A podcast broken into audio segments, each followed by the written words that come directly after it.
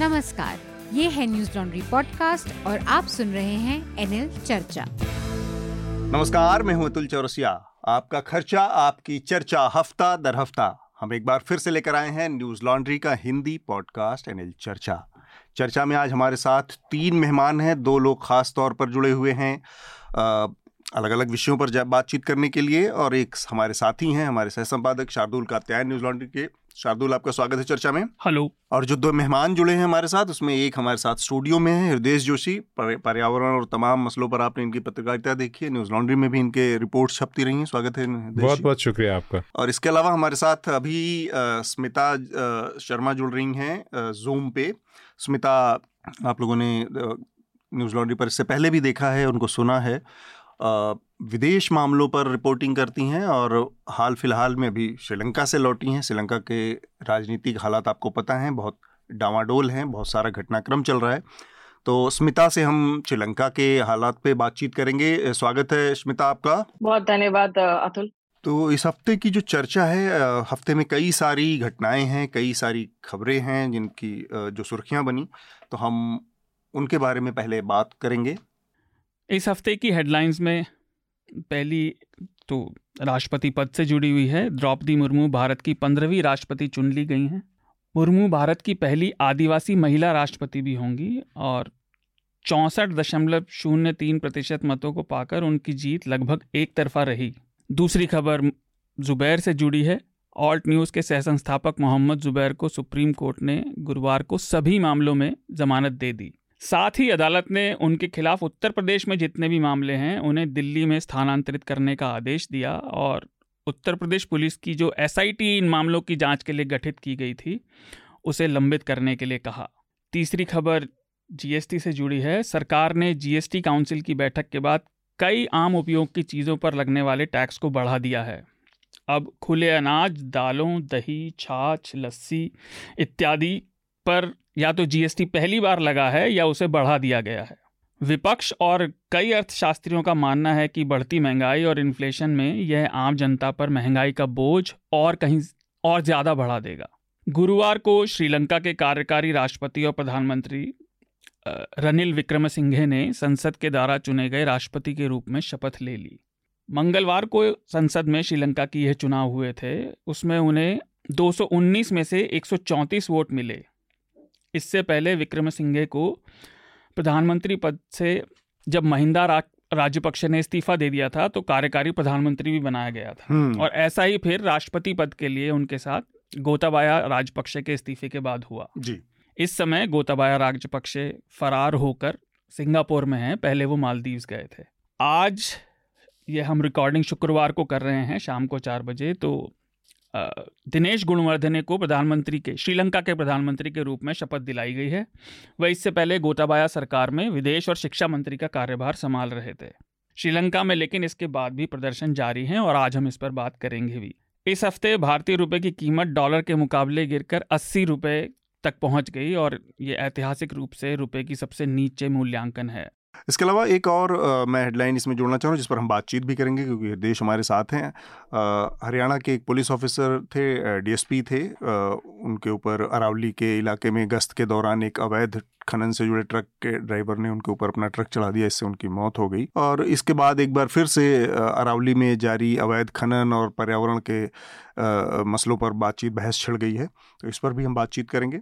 और आखिरी जो हेडलाइन है जिसका जिक्र यहाँ पर करना चाहूँगा मैं, वो ये कि भारत सरकार ने एक आंकड़ा जारी किया है और इसके मुताबिक 2021 में कुल 1.6 लाख यानी 1,60,000 भारतीयों ने भारत की नागरिकता छोड़ी है और अलग अलग देशों की नागरिकता ग्रहण की है। इसमें सबसे ज़्यादा जो जाने वाले लोगों जो नागरिकता ग्रहण की है वो है अमेरिका की, यूएसए की। 1,63,000 था मेरे ख्याल से, जिसमें से 78,000 कितने वक्त में छोड़ी है 2021 में, एक साल के भीतर।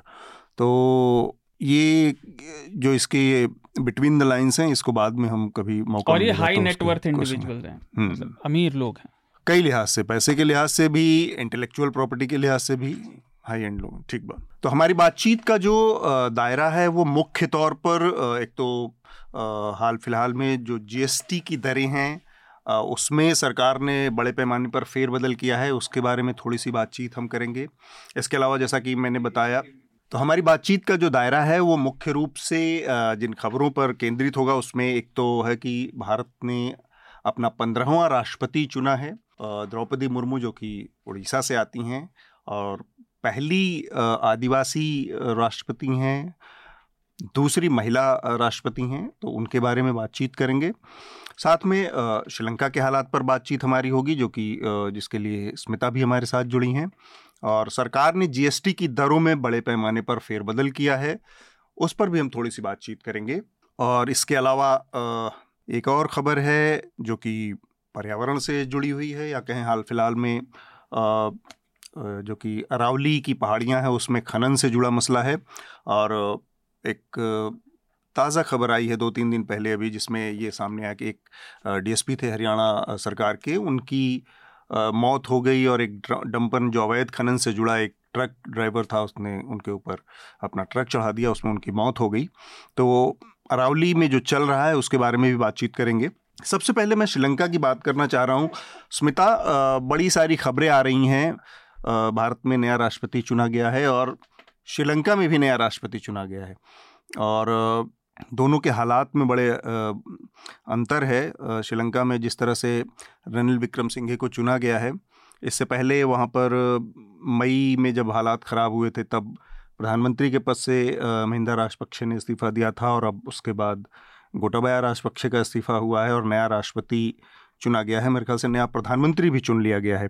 आप वहाँ पर थी हाल के पिछले हफ्ते में पूरा, तो जो घटनाक्रम है उसमें उसके हिसाब से राजनीतिक हालात अभी के श्रीलंका के क्या हैं, अगर थोड़ा सा आप हम शुरुआती जानकारी दे पाएं अगर। जी देखिए, आपने जैसा कहा अतुल की एक अंतर है दोनों देशों के राष्ट्रपति चुने जाने में, क्योंकि भारत में ये एक स्थायी राजनीतिक प्रक्रिया के अंतर्गत जो है ये चुनाव हुआ है, लेकिन श्रीलंका में दीज वर फोर्स्ड इलेक्शंस, क्योंकि मई से लेकर अब तक के अंदर जो है अगर आप रनिल विक्रमसिंघे की बात करें तो वो पहले कार्यवाही प्रधानमंत्री बने, फिर कार्यवाही राष्ट्रपति बने और अब वो जो है प्रेसिडेंट बने हैं। और ये बड़ी दिलचस्प बात है कि रनिल विक्रमसिंघे जो दरअसल श्रीलंका में 6 बार प्रधानमंत्री बन चुके हैं, लेकिन किसी भी बार वो एक अपना कार्यकाल कभी भी पूरा नहीं कर सके। 1977 में उनके पब्लिक जिंदगी की शुरुआत हुई थी जब वो संसद में चुन कर आए थे, और 1993 में जाकर पहली दफा जो है वो प्रधानमंत्री चुने गए थे। तो उन्हें जो श्रीलंकाई सियासत है उसका फॉक्स कहा जाता है, कि वो जानते हैं कि सर्वाइवल कैसे किया जाता है। और इसीलिए अभी जो वो राष्ट्रपति चुने हैं, सबसे बड़ा सवाल है कि देखिए, अगर गोटाबाया राजपक्षे इस वक्त राष्ट्रपति रहते हो तो उनका कार्यकाल 2024 तक का था। क्या रनिल विक्रमसिंघे 2024 तक इस दफा ऑफिस में बने रहेंगे? दिनेश गुणवर्धने को उन्होंने प्रधानमंत्री नियुक्त किया है, दोनों क्लासमेट्स रह चुके हैं और उनकी राजनीतिक स्टाइल थोड़ी डिफरेंट है। दिनेश गुणवर्धने दरअसल लीडर ऑफ द हाउस भी थे, सदन के नेता थे। और जो इम्पोर्टेंट बात है कि रनिल विक्रमसिंघे, जो रूलिंग पार्टी है जिनकी मेजोरिटी है संसद में, वो राजपक्षे की पार्टी है SLPP। रनिल विक्रमसिंघे दरअसल उस पार्टी से नाता नहीं रखते हैं। उनकी जो अपनी पार्टी है वो बड़ी बुरी तरह से पिछले चुनावों में हारी थी, वो खुद अपनी सीट भी जो है हार गए थे, नहीं बचा सकते थे, 1 सांसद है पार्लियामेंट में। तो ऐसे में जब राजपक्षे ने कहा कि हम जा रहे हैं, लेकिन हम जो है ये जिम्मेदारी रनिल विक्रमसिंघे को देकर जा रहे हैं, तो इसके खिलाफ जो ये गुस्सा है लोगों के अंदर, ये अभी बहुत ज्यादा बरकरार है अतुल। और श्रीलंका के हालात अभी बिल्कुल भी आने वाले वक्त में जल्द स्थायी नहीं होने वाले हैं। ऊपर से रनिल विक्रमसिंघे ने राष्ट्रपति शपथ ग्रहण के कुछ घंटों बाद ही वहां पे जो प्रोटेस्टर्स थे, शुक्रवार को दोपहर में उन्हें जो है प्रोटेस्टर्स ने ये ऐलान किया था कि अभी फिलहाल देखिए, जो राष्ट्रपति निवास हो, प्रधानमंत्री निवास हो, जहां ये लोग 9 जुलाई को अंदर चले गए थे, इन लोगों ने उस पर कब्जा कर लिया था, उसकी तस्वीरें सामने आई थी कि जो प्रोटेस्टर्स हैं वो कहीं जिम्नाशियम में, कहीं स्विमिंग पूल में, राष्ट्रपति भवन के, वो वहां पे घूम रहे हैं। लेकिन 1 हफ्ते बाद उन्होंने खाली कर दिया था, सिवाय जो प्रेसिडेंशियल सेक्रेटेरिएट है वो बिल्कुल गोल फेस पर ही मौजूद है। और जब मैं वहां पर थी कोलंबो में, बिल्कुल उसे देखकर ना बहुत सारा मुझे किसान आंदोलन से उसकी कंपैरिजन नजर आ रही थी। जिस तरीके से किसान आंदोलन में पूरा का पूरा एक विलेज बना दिया गया था, वैसे ही गोल फेस पर, जहां 5 सितारा लग्जरी होटल्स हैं, कोलंबो पोर्ट जो कि चाइना के की एक बड़ी प्रोजेक्ट है वो बन रहा है, वहां पूरे विलेज सेटअप किए गए थे, टेंट्स, कैंप्स लगाए हुए थे, लीगल एड, मेडिकल एड, ये सारे वॉलंटियर्स के जो श्रीलंका के दूर दराज के हिस्सों से आकर गत लगभग 3 महीनों से वहां पर जुटे हुए थे इस प्रोटेस्ट में, क्योंकि उनके पास ना इस वक्त ईंधन आ रहा है वक्त से, ना खाने की शॉर्टेज है, प्राइस राइज इतनी ज्यादा बढ़ी हुई है कि जो आटा चावल 3-4 महीने पहले तक 100 रुपए के लिए मिलता था वो आज की तारीख में 500-600 रुपए में उन्हें मिलता है। तो बहुत तमाम तरीके की दिक्कतें हैं और उन प्रोटेस्टर्स को खदेड़ने के लिए जो इजाजत दे दी राष्ट्रपति विक्रमसिंघे ने कुछ घंटों के अंदर ही राष्ट्रपति बनने के साथ, मिडनाइट ड्रामा हुआ, लेट नाइट, ठीक जैसे यहाँ पे हमने सीएए के दौरान देखा था या फार्मर्स प्रोटेस्ट के दौरान देखा था कि अनअर्ली आवर में सुबह के 3-4 बजे अचानक से जो है state is using its might and its force. इसने एक बहुत गलत संदेशा भेजा है और लोगों का पूरा एक संदेह है रनिल विक्रमसिंघे को लेकर, वो उसे राजपक्षा की परछाई मांगते हैं, उसे एक बार फिर से जो है और हवा दे दी है। और जो प्रोटेस्ट काफी धीमे हो गए थे पिछले कुछ दिनों में, मुझे लगता है उसमें एक जरूरत नहीं थी उसकी, लेकिन उसे वापस से जो एक रीइग्नाइट कर दिया है इस कदम से। स्मिता, मैं एक बात पूछ सकता हूँ यहाँ पर कि मैं इसको ट्रैक नहीं कर रहा था, इस खबर को मैं ट्रैवल कर रहा था, तो आप ये कह रही हैं कि अभी भी जो नई वहाँ पर व्यवस्था है उसके तहत जो आए हैं वो एक तरह से बाई प्रॉक्सी पुराना ही डिस्पेंसेशन चला रहा है या जनता के लिए, मतलब इसी वजह से आप कह रही हैं जो प्रोटेस्ट अभी जनता खुश नहीं है? देखिए वही है, जनता का यही कहना है कि भैया आप संसद के अंदर ये जो है ना जो राष्ट्रपति चुनाव हुए हैं, दरअसल श्रीलंका में ये राष्ट्रपति चुनाव पॉपुलर वोट से चुने जाते हैं राष्ट्रपति, ये पहली बार लगभग 44 साल में हो रहा है कि संसद में सीक्रेट बैलेट के जरिए राष्ट्रपति चुना गया है।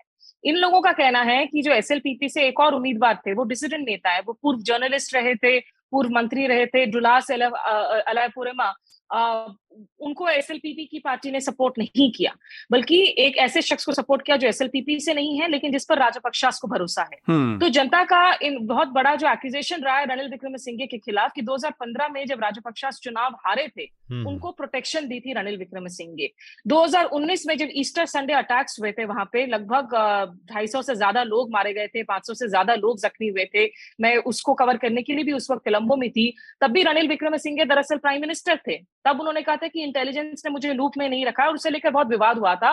और ठीक इन राष्ट्रपति चुनावों के पहले उन्होंने एक बार फिर से ईस्टर संडे बॉम्बिंग का मामला जो है उछाल दिया और कहा कि अगर मैं राष्ट्रपति बनता हूं मैं तो इसे स्कॉटलैंड यार्ड के जरिए इंडिपेंडेंट मैं इन्वेस्टिगेशन करवाऊंगा। इसे लेकर कैथोलिक कम्युनिटी में बड़ी नाराजगी देखने को मिली। उन्होंने कहा एक संवेदनशील मुद्दे को लेकर जिसमें इतनी लोगों की खून बहाया गया, आप उसको एक राष्ट्रपति चुनाव से जोड़कर आप उसे पॉलिटिसाइज क्यों कर रहे हैं। तो बहुत तमाम तरीके की वजह हैं जिससे कि लोग नाराज हैं रनिल विक्रमसिंघे से और उन पर भरोसा नहीं कायम कर पा रहे हैं। और ये जो कदम उठाए रनिल विक्रमसिंघे ने कि देर रात जाकर फोर्सेस को भेजकर प्रोटेस्टर्स को पिटवाया है, उसमें फॉरेन जर्नलिस्ट पर भी अटैक हुआ है, बीबीसी तमिल के कैमरा पर्सन को भी चोटें आई हैं, ये इसने एक और बहुत ज्यादा गलत जो है संदेशा भेजा है। तो आप चूंकि ग्राउंड पर थी स्मिता, तो एक बड़ी चीज़ कही जा रही थी कि भाई जो इकोनॉमिक पॉलिसी का डिज़ास्टर था उसमें जो गड़बड़ियां हुई उसकी वजह से ये सारा शुरू हुआ। वहाँ पर क्या आप लोग की बातचीत वहाँ के जो पॉलिटिकल क्लास है उनमें किसी से हुई, वहाँ के ब्यूरोक्रेसी में किसी से हुई? क्या कोई ऐसा रोड मैप था कि लीडरशिप बदलना एक हिस्सा है लेकिन अल्टीमेटली पूरी वो इकोनॉमिक पॉलिसी, जैसे मैं अगर जिक्र करूं किसी एक कॉन्टेक्स्ट के तौर पे तो हम 90s में जहां पर थे और जिस तरह की स्थिति थी कि सोना गिरवी रखा जा रहा था कर्ज का और ब्याज नहीं चुकाने की स्थिति थी, तो एक बड़े आमूलचूल व्यापक बदलाव की ज़रूरत थी जो कि हमारी एग्जिस्टिंग इकोनॉमिक पॉलिसी थी।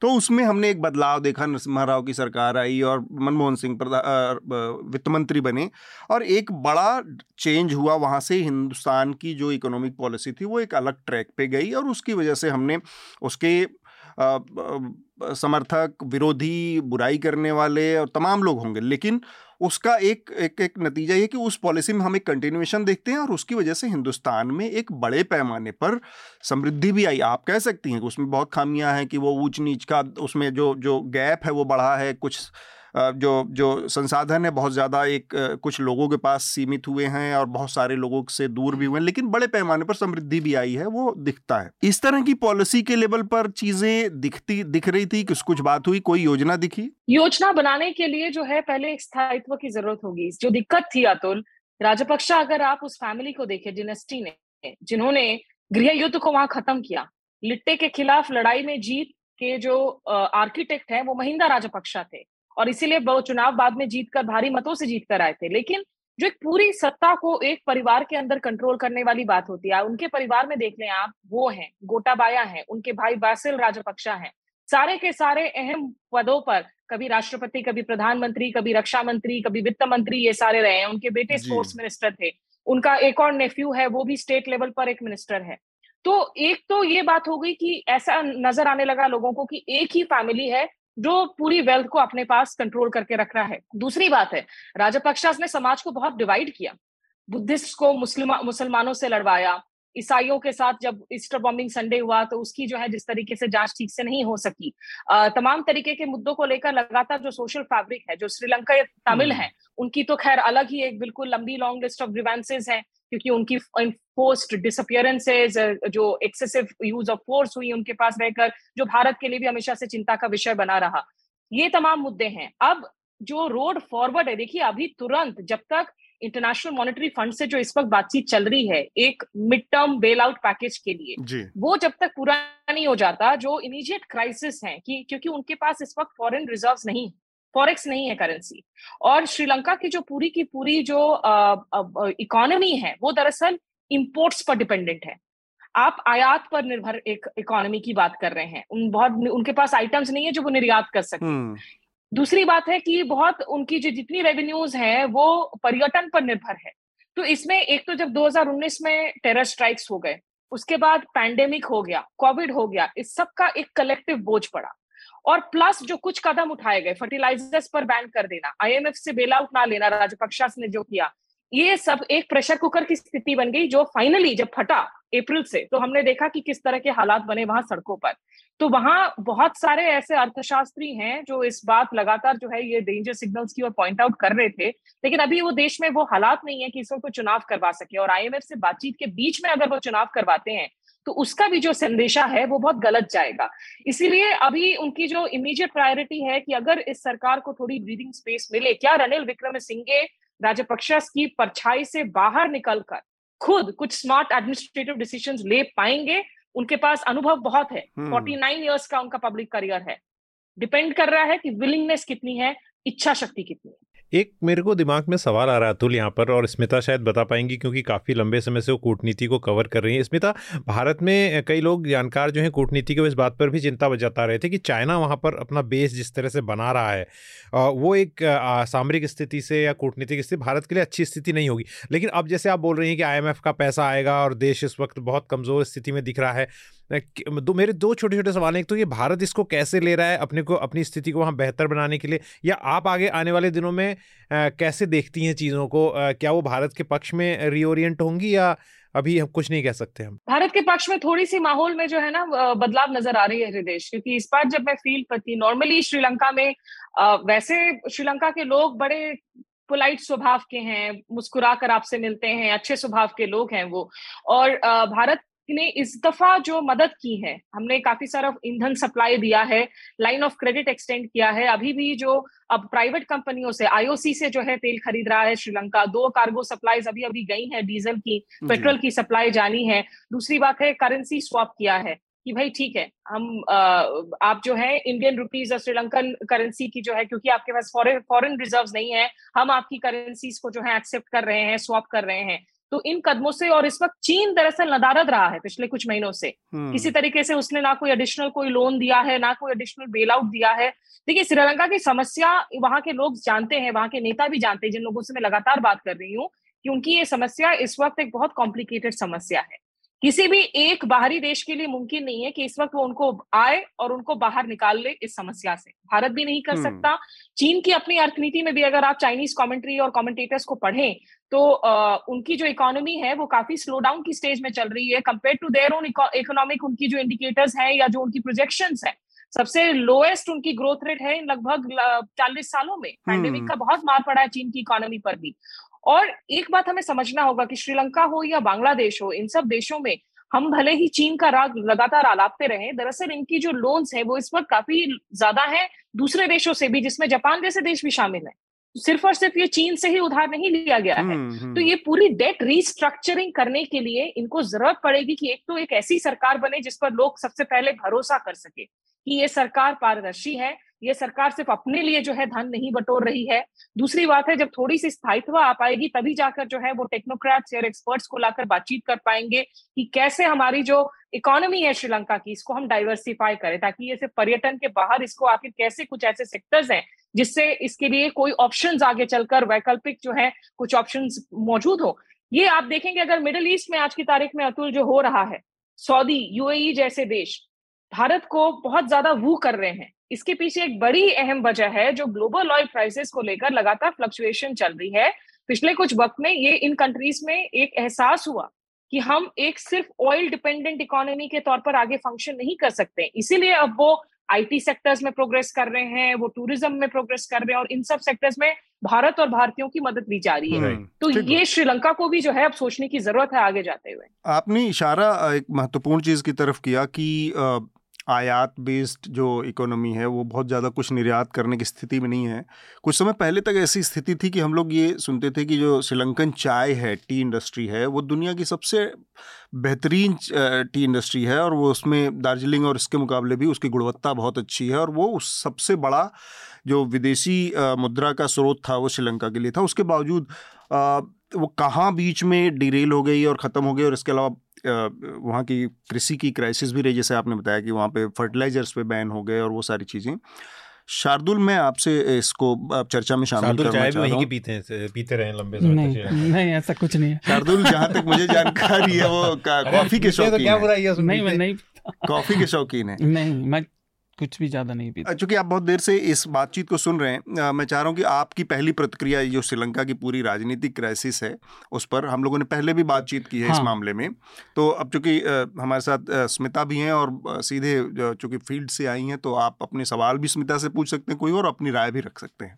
पहले तो जो आपने वो चाय की और आयात वाली बात कही, तो एग्रीकल्चर सेक्टर पर श्रीलंका के जो राजपक्षे की नीतियाँ थी, जैसे मैंने एग्जांपल दिया था जब हमने पिछले महीने बात की थी, तो उन्होंने जो जैविक खाद की थी इंपोर्ट, उन्होंने पूरी कंट्री को ऑर्गेनिक बनाने की कोशिश की, जो बहुत इम्प्रैक्टिकल है। जैविक से उसमें समय भी लगता है, उसमें उत्पाद भी कम होता है और उसमें जो उनके जो माइक्रो ऑर्गेनिज्म आए थे चीन से, वो श्रीलंका के पर्यावरण के लिए अच्छे नहीं थे, खेती नेटिव नहीं थे वहाँ। हाँ, और उससे वहाँ नुकसान पहुँचने का डर था। तो उससे चीन और श्रीलंका के बीच जो डिस्प्यूट शुरू हुआ, उसके बाद से चीन नदारद है वहाँ पर। हम्बन टोटा में भी काम रुका हुआ है। जो डिस्प्यूट थी चीन की, वो तो एक अलग चीज़ है। राजपक्षे परिवार का भ्रष्टाचार इस पूरे प्रदर्शन का सबसे बड़ा फैक्टर रहा और विक्रमसिंघे पे भी इसीलिए लोगों को भरोसा नहीं था, क्योंकि वो उनके साथ ही थे। जैसे स्मिता ने बताया, वो अपनी सीट तक हार गए थे। बड़े आश्चर्य की बात है कि जब ये राष्ट्रपति पद का शपथ ले रहे थे तो उन्होंने उस दौरान सफाई दी कि मैं उनका दोस्त नहीं हूँ राजपक्षा परिवार का। ये सफाई देने की नौबत आई। इसका मतलब है कि एक परिवार पूरी तरह से खलनायक बन चुका है लोगों की नज़र में। तो जनता को दिखता है ना कि पैसा इकट्ठा हो रहा है। अच्छा, एक चीज़ और, जो अभी प्रधानमंत्री बने हैं गुणवर्धने, वो भी पिछली सरकार में राजपक्षे के कार्यकाल में विदेश मंत्री थे और शिक्षा मंत्री थे मेरे ख्याल से। तो जो भरोसे की कमी है, श्रीलंका की परेशानी इस समय ये नहीं है कि वहाँ संवैधानिक या कानूनी प्रक्रिया नहीं फॉलो हो रही, जनता का भरोसा नहीं है। जैसा स्मिता ने बताया, आईएमएफ का लोन करीब वो 3.5 बिलियन डॉलर का वो चाह रहे हैं, लेकिन अगर उन्हें स्टेबिलिटी दिखाई नहीं देगी तो वो लोन नहीं मिलेगा। दूसरा, वो स्ट्रक्चरल रिफॉर्म्स की बात कर रहे हैं। आप मान लीजिए कि सब कुछ ठीक रहता है, वो संसद में पास भी कर देते हैं, तो भी उसकी एक्सेप्टेबिलिटी नहीं है, तो प्रॉब्लम फिर वही हो, ये ऊँट किस करवट बैठेगा समझ नहीं आता। तो मैं स्मिता से भी यही पूछना चाहूँगा, उन्होंने वहाँ जो लोगों से बात की, तो ये जो नया उन्होंने रिस्ट्रक्चर किया है, सत्ता की मेन धुरी तो वही है, भले ही लोग बदल गए हैं। और प्रदर्शनकारी इस चीज़ की वार्निंग पहले से दे रहे थे कि हमें विक्रमसिंघे नहीं चाहिए। तो जनरल जो कंसेंसस है कि 4 से 6 हफ्ते में पता चलेगा कि जनता कितना एक्सेप्ट करती है, इसके चांसेस क्या दिखाई दे रहे हैं? शार्दुल, उम्मीद मुझे बहुत कम है। और जो खास करके मैंने कहा कि पिछले कुछ दिनों से मैं देख रही थी वहां पे कोलंबो में कि वहां जो प्रदर्शन है वो जारी तो थे, लेकिन छोटे नंबरों में लोग आ रहे थे, कैंप्स वहां पर बने हुए थे। प्रोटेस्टर्स ने भी कहा था कि भाई कुछ दिनों के लिए कम से कम हमें पता है कि एक राजनीतिक प्रक्रिया जब तक आगे नहीं बढ़ेगी तो चुनावों के लिए भी जो है ये रास्ता नहीं बन पाएगा। लेकिन इन सब के मद्देनजर जिस तरीके से अचानक से उनको खदेड़ने के लिए पूरी फोर्स का इस्तेमाल कर दिया जाता है, ये बड़ी प्रॉब्लम होती है। जो अथॉरिटेरियन लीडर्स होते हैं ना, कहीं पे भी उनको जब तक अपना डंडे का रुतबा वो ना दिखाएं, मुझे लगता है उनको चैन नहीं पड़ता। क्या जरूरत थी जब प्रदर्शनकारियों ने कहा था कि भाई शुक्रवार को दोपहर 2 बजे तक हम वो जो राष्ट्रपति सचिवालय है जिसके अंदर उन लोगों ने दरअसल एक पब्लिक लाइब्रेरी बना रखी है, वहां लोगों ने किताबें डोनेट की हैं, लोग जाकर वहां पे बुजुर्ग बच्चे जाकर किताब पढ़ रहे हैं, शांतिपूर्ण तरीके से शाम के वक्त में म्यूजिकल कॉन्सर्ट्स चल रहे हैं, चुनाव के ठीक पहले चुनाव के ठीक बाद में, उसको भी खदेड़ने के लिए आपको इतने फोर्स के इस्तेमाल की क्या जरूरत है? ये आपने दिखा दिया फिर तो, क्योंकि रनिल विक्रमसिंघे का देखिए उनका जो निजी रेजिडेंस है उसको जलाया गया था और उसमें उनकी लाइब्रेरी भी जल गई थी, पुस्तकालय, वो बहुत ही निंदनीय बात है और उसकी कड़ी निंदा जो है वो होनी चाहिए।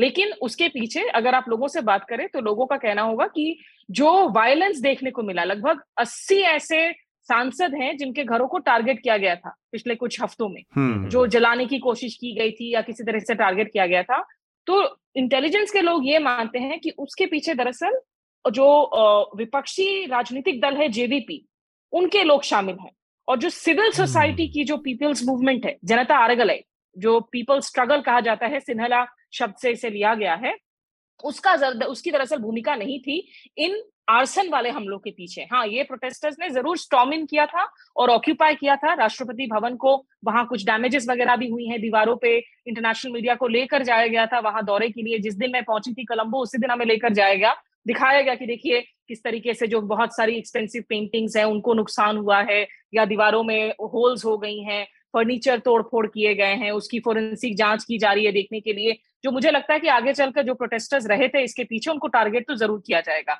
या उनको एंटी नेशनल या टेररिस्ट के तौर पर पेंट किया जाएगा, इसलिए फोरेंसिक एविडेंस, फिंगरप्रिंट्स वगैरह भी लिए जा रहे हैं।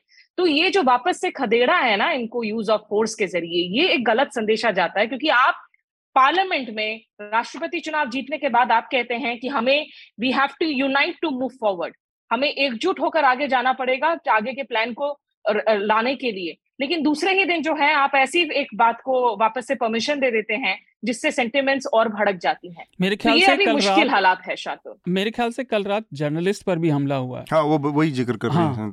तो एक दो बात और उस पर आप अपने पॉइंट दें। एक तो ये कि जो ये नीति थी राजपक्षे की इंटरनेशनल स्तर पे फेम लेने की कि बाकी कंट्रीज बेल आउट कर देंगी, ये एक वायबल नीति नहीं है। मेरे ख्याल से इसमें केवल एक्सेप्शन, इसका अपवाद जो है वो पाकिस्तान है, क्योंकि उसके पास न्यूक्लियर वेपन्स हैं, तो कोई नहीं चाहता कि वहाँ अराजकता फैले। इसके अलावा बेल आउट नहीं करेंगे जब तक वहाँ पे कोई स्टेबिलिटी नहीं आएगी। दूसरी बात ये कि मैंने अभी पढ़ा, और मैं 2-3 दिन से ख़ासतौर से पढ़ रहा था जब से प्रदर्शन शुरू हुए, कि वहाँ पे लोगों की एक मांग ये भी है कि ये राष्ट्रपति सिस्टम को हटा के, जैसा भारत का है, यूके का है, वेस्टमिंस्टर स्टाइल सिस्टम लाया जाए, बाइकैमरल सिस्टम। हाँ, ये कितना, इसमें कितनी मतलब सच्चाई है और क्या इसके चांसेस हैं? मतलब ये तो शायद एक लंबी बदलाव की प्रक्रिया का हिस्सा होगा राजनीतिक व्यवस्था में, लेकिन इसकी मांग कर रहे हैं। और तीसरी चीज़ के श्रीलंका के उदाहरण से कम हम ये सीख सकते हैं कि ये जितने भी राष्ट्रवादी और बहुसंख्यकवादी नारे हैं ये तभी तक चल पाते हैं जब तक अर्थव्यवस्था ठीक से चल रही है। स्मिता, आपको कुछ और जोड़ना है इसमें? मैं सिर्फ आपके दर्शकों को थोड़ा सा एक्सप्लेन करना चाहूंगी, क्योंकि मुझे लगता है कि जो श्रीलंका के लोगों की दिक्कत है उसको समझना बहुत जरूरी है।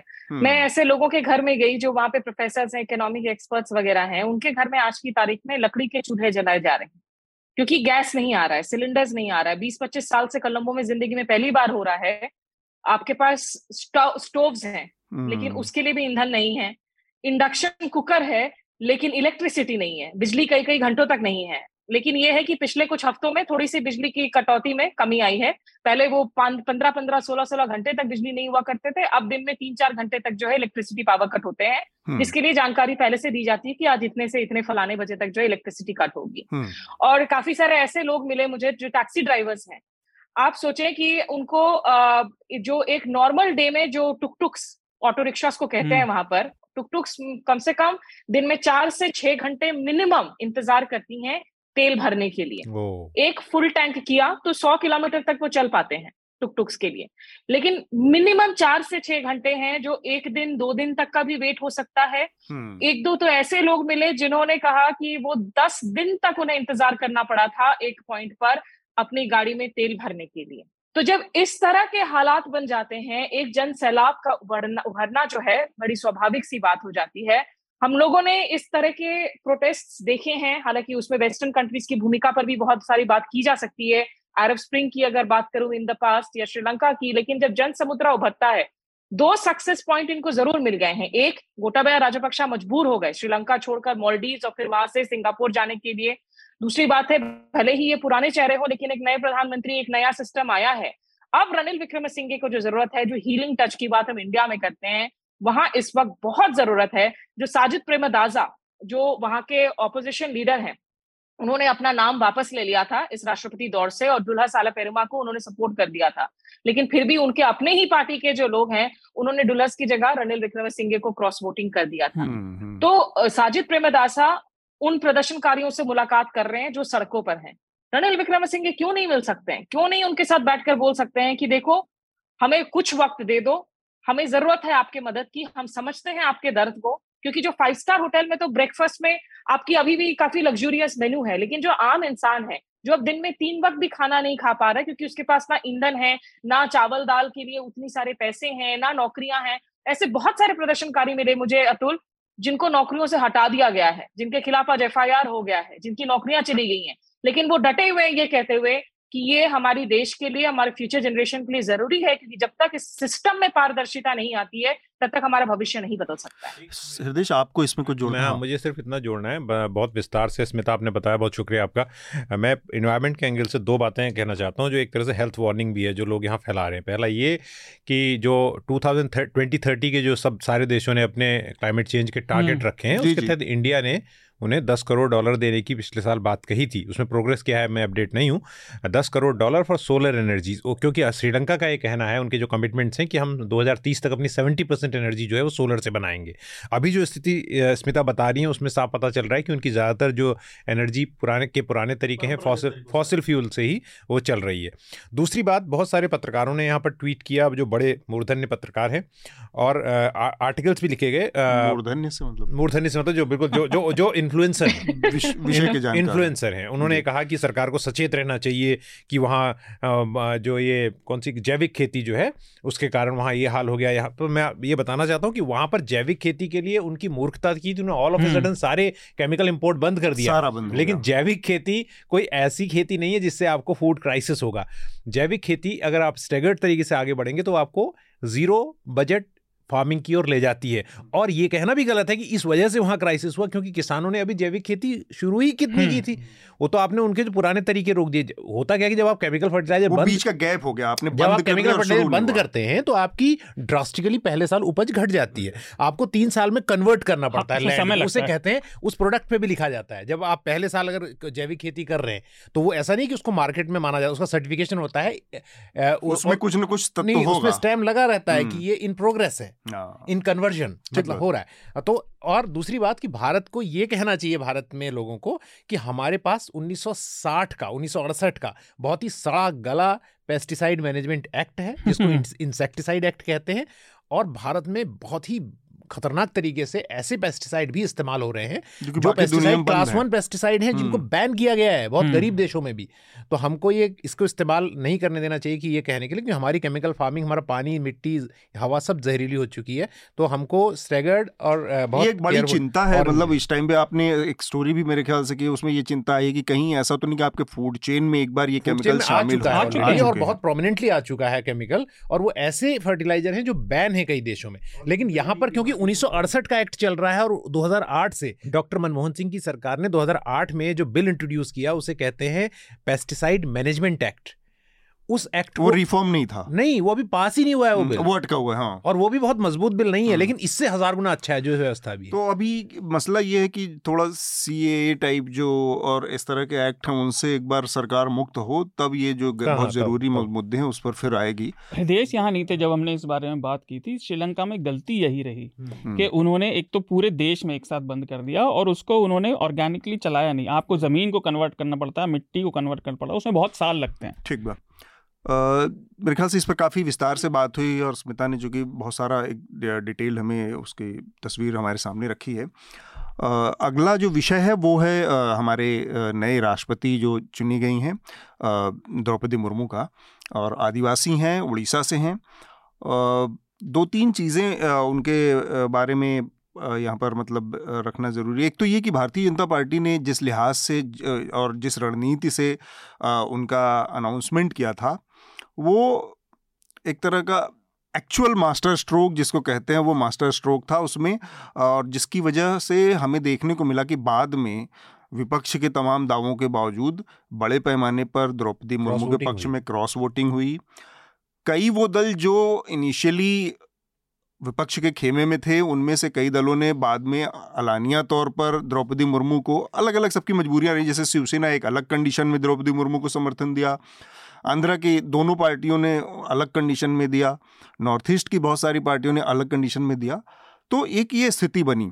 तो द्रौपदी मुर्मू और केवल सिंबोलिज्म की ही बात से भी अगर थोड़ा ऊपर उठ के देखें तो वहाँ तक पहुँचना एक आदिवासी महिला का सिंबॉलिक नज़रिए से भी अगर हुआ तो बहुत बड़ी बात है, क्योंकि राजनीति में सिंबॉलिक तरीका, प्रतीकात्मक उपायों और इन सब की बात तो होती है, लेकिन अगर आप द्रौपदी मुर्मू के नज़रिए से देखें तो एक तो महिला, ऊपर से आदिवासी, और वो भी बहुत पिछड़े इलाके से। ऐसा नहीं कि वो किसी रांची जैसे शहर से या रायपुर जैसे शहर से या ऐसी जगहों पे थी और बहुत वेलफेड थी। वो मयूरभंज उड़ीसा का, जो देश के सबसे गरीब इलाकों में है, जहाँ पे मयूरभंज को मैं सिर्फ इसलिए जानता हूँ, मुझे याद आ रहा है कि जो एक इंस्टीट्यूट है यहाँ पर जिसे किस Kalinga institute of social science Odisha Bhubaneswar में, वहाँ बहुत सारे 100,000 आदिवासी बच्चे, मैंने उस पर डॉक्यूमेंट्री की थी, आके आते हैं। और मयूरभंज के बहुत बच्चे हैं और वो बहुत ही शार्प एथलीट होते हैं वहाँ से आने वाले। हमारी हॉकी टीम में बहुत सारे खिलाड़ी लोग हैं मयूरभंज जैसे जगह से आते हैं, लेकिन बहुत पिछड़ा इलाका है।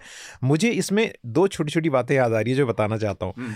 जो पूर्व सांसद शरद यादव जी थे, वो कुछ चुटीली बातें करना और थोड़ा बिल्कुल लीक से हटके बोलते थे, और मैं थोड़ा लाइटर वेन में भी कहना चाहता हूँ, क्योंकि उनकी सबको फक्र है कि एक आदिवासी महिला बनी है। वो कहते थे, यार मुझे एक बात समझ में नहीं आती, यहाँ लोग महिलाओं के नाम, अपने बच्चियों के नाम सीता रखते हैं, राधा रखते हैं, और द्रौपदी कोई क्यों नहीं रखता है, जबकि वो इतनी तेजस्वी महिला थी, ठीक है द्रौपदी, और जो बात बिल्कुल सही थी। और तब तक मुझे कभी ऐसी कोई महिला कभी याद नहीं आता नाम आया हो, जब पहली बार नाम आया तो मुझे ये बड़ी अच्छी बात लगी, हाँ जो उन्होंने बात कही थी। और देखो ये बात कहाँ से आई, ये मेन स्ट्रीम शहरों में रहने वाले उच्च वर्गीय कुलीन लोगों ने नहीं रखा, एक आदिवासी महिला के घर में, परिवार में द्रौपदी नाम की महिला आई। तो दूसरा मैं एक बात थोड़े उसके साथ कहना चाहता हूँ, कष्ट के साथ, और वो ये कि ये टोकनिज़म है, इसका पूरा सम्मान है और बहुत अच्छी बात है, लेकिन टोकनिज़म इसलिए है क्योंकि जिस वक्त आप एक आदिवासी महिला को भारत के सर्वोच्च संवैधानिक पद पर बिठा कर वही लूट रहे हैं, उसी वक्त बहुत सारे आदिवासी 100-100, 200, 5-5 हज़ार रुपया न होने के कारण जेलों में हैं। और उनके इलाकों में जो आपने खुद एक्ट बनाए हैं, जो फॉरेस्ट राइट्स एक्ट हैं, उनके तहत उनको अधिकार नहीं दिया जा रहा है, उन्हें बार बार विस्थापित किया जा रहा है। वनाधिकार एक्ट की बात आपने कही, और आपने न्यूज लॉन्ड्री ने एक स्टोरी अभी छापी है उसको तो ये जो सरकारों के रवैये में जो दोहरापन है कि भाई आप दिखाने के लिए कुछ करते हैं और एक्चुअली असल में धन्ना सेठों की झोली भरने के लिए उन जंगलों के रास्ते खोल रहे हैं जिन जंगलों की संपदा कायदे से उन आदिवासियों के को बिलोंग करती है, उनकी बात करती है। शार्दुल, आप अपनी बात रखें द्रौपदी मुर्मू के ऊपर, और फिर हम स्मिता से भी बात करेंगे, क्योंकि स्मिता को इसलिए मैंने आखिर में रखा क्योंकि एक महिला के तौर पर, एक प्रेसिडेंट के तौर पर, उनकी राय को हम ओवरऑल उसमें फिर अतिरिक्त जोड़ेंगे, ज़्यादा ज़रूरी भी है।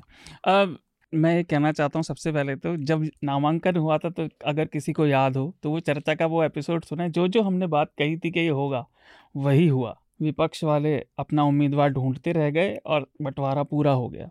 तो वो राजनीतिक खेल अच्छा है, लेकिन मैं ये ज़रूर कहना चाहूँगा जो प्रतीकात्मक बात है, जैसे आपने कहा प्रतीक भी बहुत ज़रूरी हैं। हमने बहुत सारी सोशल मीडिया पे ऐसे रिएक्शन देखे जो बताते हैं कि चाहे ये टोकनिज़म ही सही, ये टोकनिज़म भी उस बातचीत को बाहर ला रहा है जो हमारे समाज की बहुत गहरे विकार नहीं। और कई बार ये हम आंदोलनों को लेकर कहते हैं कि किसी और नीयत से शुरू होते हैं, लेकिन एक बार वो पब्लिक ओपिनियन बन जाता है और समर्थन मिल जाता है तो उनको उस दबाव में अपनी नीयत को सही करना पड़ता है, ट्रैक पे बनाना पड़ता है। तो वो भी बहुत जरूरी है कि आप प्रतीकात्मक ही सही एक बार शुरू करेंगे, और वो प्रक्रिया शुरू होती है जब, तो फिर राजनीति के ऊपर उस प्रक्रिया को बनाए रखने का दबाव होता है। यही बदलाव धीरे धीरे ही आता है। और देखिए बहुत सारे लोग हमारे समाज के, इनफैक्ट अधिकतर लोग बहुत इंसुलेटेड रहते हैं, इन सब चीज़ों से अलग रहते हैं, उनके परिपेक्ष में, उनके रोजमर्रा की बातचीत और दृष्टिकोण में ये बातें कभी नहीं आती। आज द्रौपदी मुर्मू जी राष्ट्रपति बनी हैं तो उन्होंने बहुत सारे नेगेटिव रिएक्शन भी सामने आए लोगों के, उनके खिलाफ जो लोग बोल रहे हैं वो भी आए। तो लोगों के पास अपना मत बनाने के लिए कम से कम बातचीत तो सामने है, और ये बहुत ज़रूरी है। जो बात हृदेश जी ने कही वो सही है, और वो आज से नहीं, वो आज़ादी से सही है कि सबसे पहले धनाढ़ लोगों का ही भारत सरकार तो कम से कम शुरू से ध्यान रखती आई है। जो हमने आर्टिकल पब्लिश किया कि वो वन संरक्षण कानून में बदलाव हो रहे हैं, अभी आयुष ने भी एक इंटरव्यू किया, उसमें उन्होंने बताया कि छत्तीसगढ़ सरकार जहां प्रदर्शन कर रहे हैं लोग, वहां पे पत्रकारों को जाने तक नहीं दे रही। तो ये सारी परेशानियां तो हैं और इन पे हमें बोलना, काम करना भी ज़रूरी है। लेकिन तब भी मैं कम से कम व्यक्तिगत रूप से तो मानता हूँ ये एक अच्छा कदम है, भले ही टोकनिज़म के लिए उठाया गया हो। और दूसरा इसलिए भी, मैं आप स्मिता के पास जाएँ उससे पहले बताऊँ, दूसरा इसलिए भी कि अब ये जो ब्रॉडकास्ट हमारा होगा, चर्चा का एपिसोड, उपराष्ट्रपति चुनाव के लिए, हाँ, इसमें दो चीज़ नरेंद्र मोदी ने हासिल की हैं। पहली ये, जैसे पिछली बार कोविंद साहब खड़े हुए थे तो उनके अपोजिशन में आपने मीरा कुमार को ले आए, तो एक फाइट में थोड़ा वो था, मतलब ये पॉलिटिकली लगता था कि दूसरी साइड भी प्रूड स्मार्ट मूव है। लेकिन यहाँ पर क्या हुआ है कि विपक्ष बिल्कुल हेवायर कर दिया। और अब ममता बनर्जी जो हैं, उन्होंने जो नाम वापस लिया, उनकी धनखड़ साहब से कैसे रिश्ते हैं सबको मालूम है, उसके बावजूद वो अगर नहीं समर्थन कर रही हैं मार्गरेट अल्वा की, इसका मतलब ये 2024 के लिए, मेरा उस पर उपराष्ट्रपति या राष्ट्रपति के चुनाव से ज़्यादा 2024 में विपक्ष का नेता कौन है इसकी लड़ाई शुरू हो गई है। ममता बनर्जी ने यही तो किया है कि उसने कहा कि भैया ये उम्मीदवार हमारा नहीं है और हम विपक्ष हैं असली।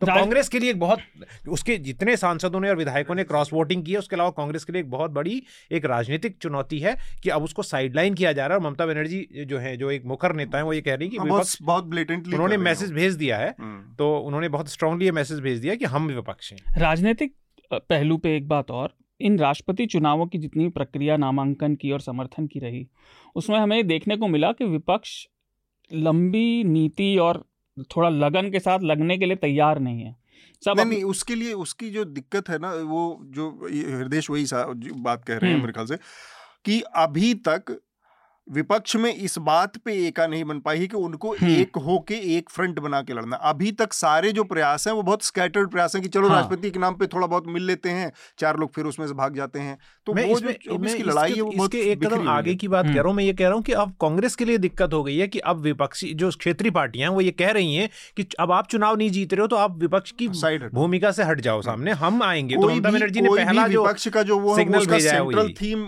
कांग्रेस पार्टी नहीं है, बस वो कह रहे हैं कि 2024 में आप ये मत कहो कि आप सबसे आगे रहो। मैं ये कहना चाह रहा था, जो ये सारी तो है, जो ये धुरी नहीं बना पाए, एका नहीं कर पाए। आप ममता बनर्जी का बयान सुनिए, अभी जो कल परसों में आया है, कि जनता हरा देगी। भारत की राजनीति का इतिहास, भविष्यवाणियों पे नहीं, हम इतिहास को अगर देखें, भविष्यवाणियाँ तो सभी करते रहते हैं, जब तक कोई नेता या चेहरा सामने नहीं आता और उसको आने नहीं दिया जाता, तब तक जनता किसके लिए वोट करेगी। ये जनता और ये लफाजी टाइप बात है, ये केवल हवाबाजी है और अपने आप को बढ़ाने की बात है। आपको लगना पड़ेगा और इन सबको कहीं ना कहीं अपने अपने स्वार्थों में थोड़ा तो घटान करना ही पड़ेगा। ठीक बात। स्मिता, चंद बातें कहूंगी मैं। पहला तो अतुल, मैं मतलब मुझे खुशी है ये देख करके द्रौपदी मुर्मू जी जो है वो 15वीं राष्ट्रपति बनी है भारत की, क्योंकि ये सिर्फ महिला से जोड़कर या प्रतीकात्मकता से जोड़कर नहीं देखा जाना चाहिए। और मैं ऑनेस्ट डिस्क्लेमर, बहुत ज्यादा मुझे जानकारी उनके बारे में नहीं थी।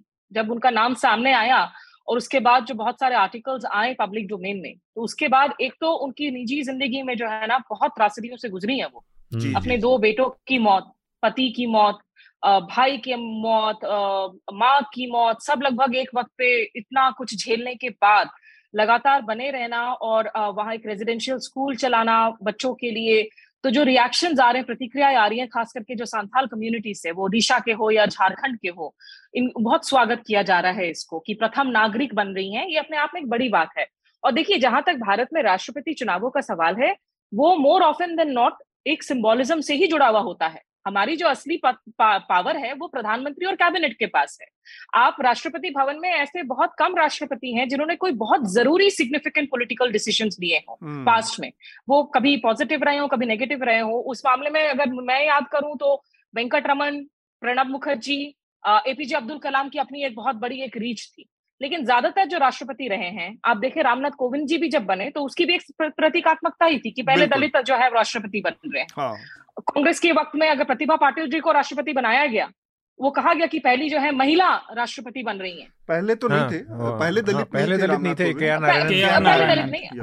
नारायण, सॉरी। हाँ, लेकिन मतलब ये है कि दलित नेता का वापस से जो है राष्ट्रपति बनना। जैल सिंह साहब का जो स्मिता कह रही है, प्रतिभा पाटिल जी का देखिए पहला महिला राष्ट्रपति जरूर बनी थी, एक माइलस्टोन के तौर पर प्रोजेक्ट किया गया था। लेकिन उनकी ट्रैक रिकॉर्ड को मुझे नहीं लगता कि कोई भी किसी की अहमियत के साथ जोड़कर कोई लेगेसी नहीं है उसमें, बिल्कुल कोई लेगेसी नहीं है। तो ये सिंबोलिज्म अलग पार्टियों ने किया है, लेकिन द्रौपदी मुर्मू जी के पास एक्चुअली एडमिनिस्ट्रेटिव एक्सपीरियंस है, अनुभव है, वो स्ट्रगल करके ऊपर आई। सबके लिए कम से कम ये कहा जाता है ऑफिस ऑफ प्रॉफिट का जो बिल था उसे लेकर, या जो उनके हैं दूसरी बातें, और जैल सिंह साहब के लिए कहा सकता है टेलीग्राफ बिल जो है उसको लेकर राजीव गांधी से भिड़ गए। तो भाई मैं कह रही हूँ कि 3-4 ही ऐसे राष्ट्रपति हैं जिनके कार्यकाल में कुछ ऐसी मेमोरेबल बातें हुई थी। ज्यादातर राष्ट्रपतियों को जो है हम उनकी बहुत ज्यादा लेगेसीज के बारे में हम नहीं जानते हैं। सही बात। तो द्रौपदी मुर्मू जी का बनना मुझे लगता है कि देखिए ये जो ट्राइबल एक्ट राइट्स को लेकर प्रॉब्लम जो जिसका जिक्र हृदेश आप कर रहे हैं, ये बहुत गंभीर प्रॉब्लम है।